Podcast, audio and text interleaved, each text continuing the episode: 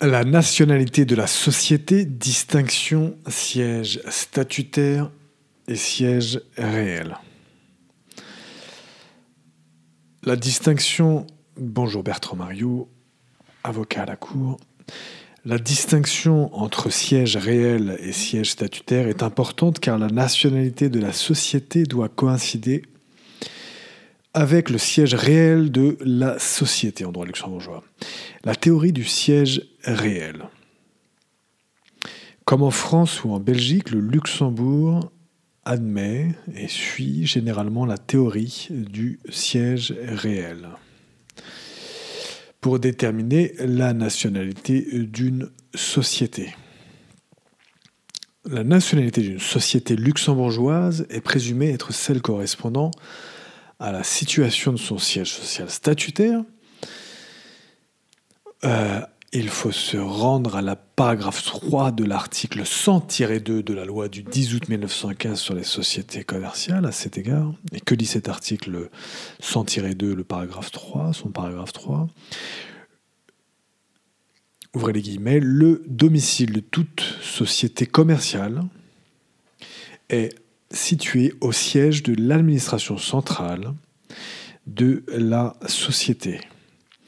L'administration centrale d'une société est présumée, jusqu'à preuve du contraire, coïncider avec le lieu du siège statutaire de la société.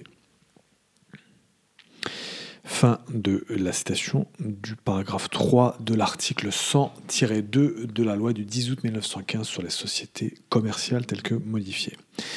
Il est possible de remettre en question cette nationalité si l'on prouve que l'administration centrale de la société ne correspond pas avec le siège social statutaire et que la société est en fait dirigée dans un pays autre que celui du siège statutaire. Sauf preuve contraire, une société dont le siège social statutaire est situé au Luxembourg, elle est présumée luxembourgeoise. Donc effectivement,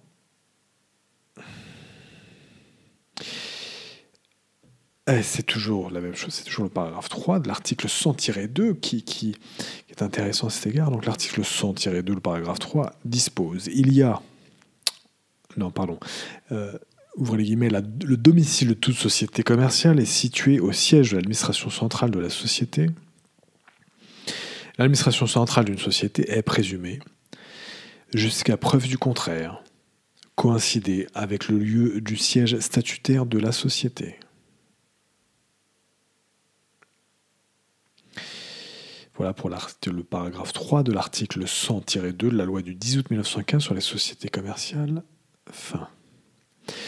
Les réunions des organes de gestion et les assemblées des associés de la société se tiennent en principe au siège social statutaire de la société.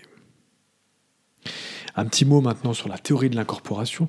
La théorie de l'incorporation fait de l'immatriculation et de l'enregistrement de la société un critère déterminant de détermination de la nationalité de la société.